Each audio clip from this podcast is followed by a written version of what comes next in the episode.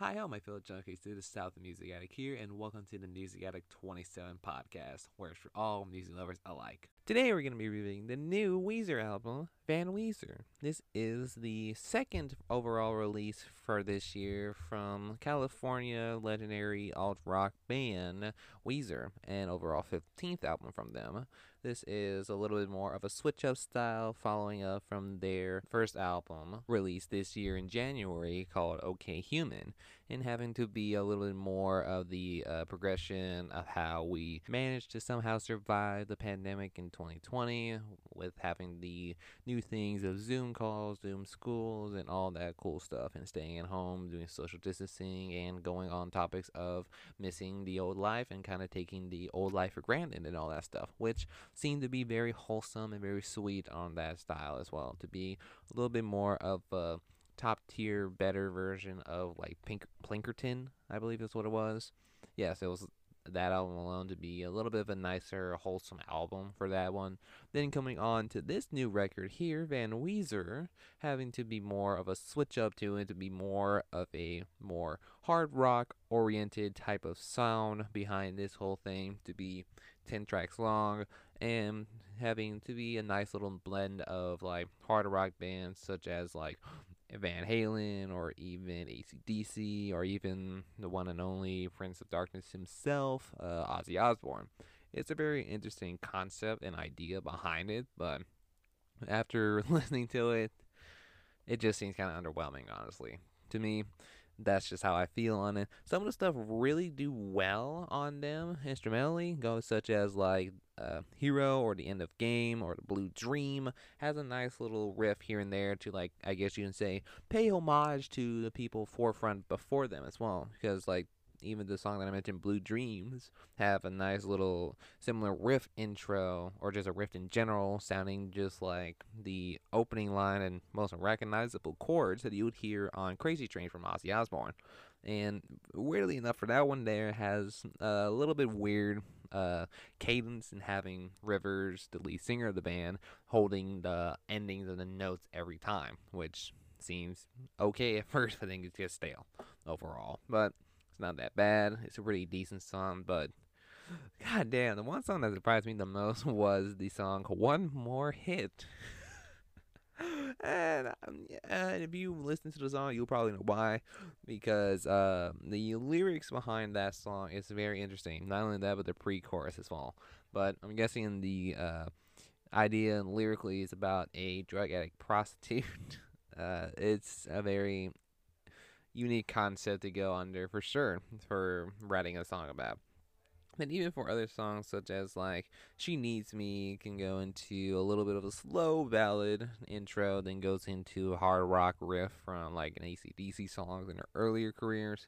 And it's a little bit cringy sounding, but I can kind of dig it at the same time. I kind of like it. But other some songs like uh, all the good ones goes into a very like eruptor Van Halen type of band, type of riff onto them. Even for a little bit of a reminiscence through like their first self-titled album, the Blue album, back in the day, when having the nice little alternative riffs and licks behind them on it too. It's a nice little sound or a little reminiscent to it as well. But another song also seemed to be like uh, for example, I Need Some of That to be a bit of a tribute song to the lead singer of the well known 80s band The Cars, Ric Ocasek. And even for that one alone, has the little outro in which they sample some vocals from him. I guess to be making a little more context, like to be in the studio, and even their uh, Weezer's producer as well on it to to give context, saying, "Oh, we can't use that" and all that stuff. But it's an interesting tribute to it as well. Gives a nice little reference to the song of the same name, "Just Want I Just What I Need." It's a really nice little tribute to it. I like it. It's a dope one. That even for like a, other songs such as like the closing track off this one, "Precious Metal Girl," to be a little bit of a ballady love song with an acoustic riff behind it as well. Nothing wrong with it, but it's a little interesting. But I'm guessing from analyzing through the lyrics, I'm guessing it's a little bit of a chastity belt type of situation. I don't know what is Rivers going to or what is into, but I don't even know.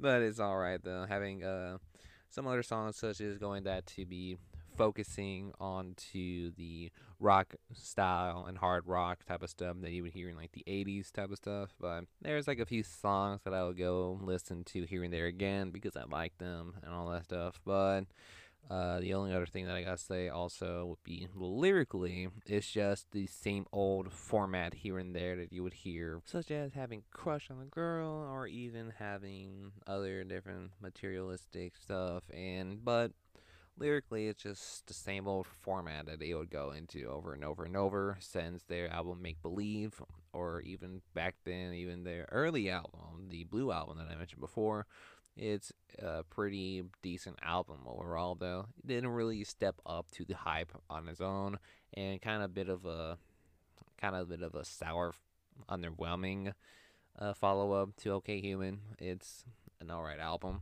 for sure.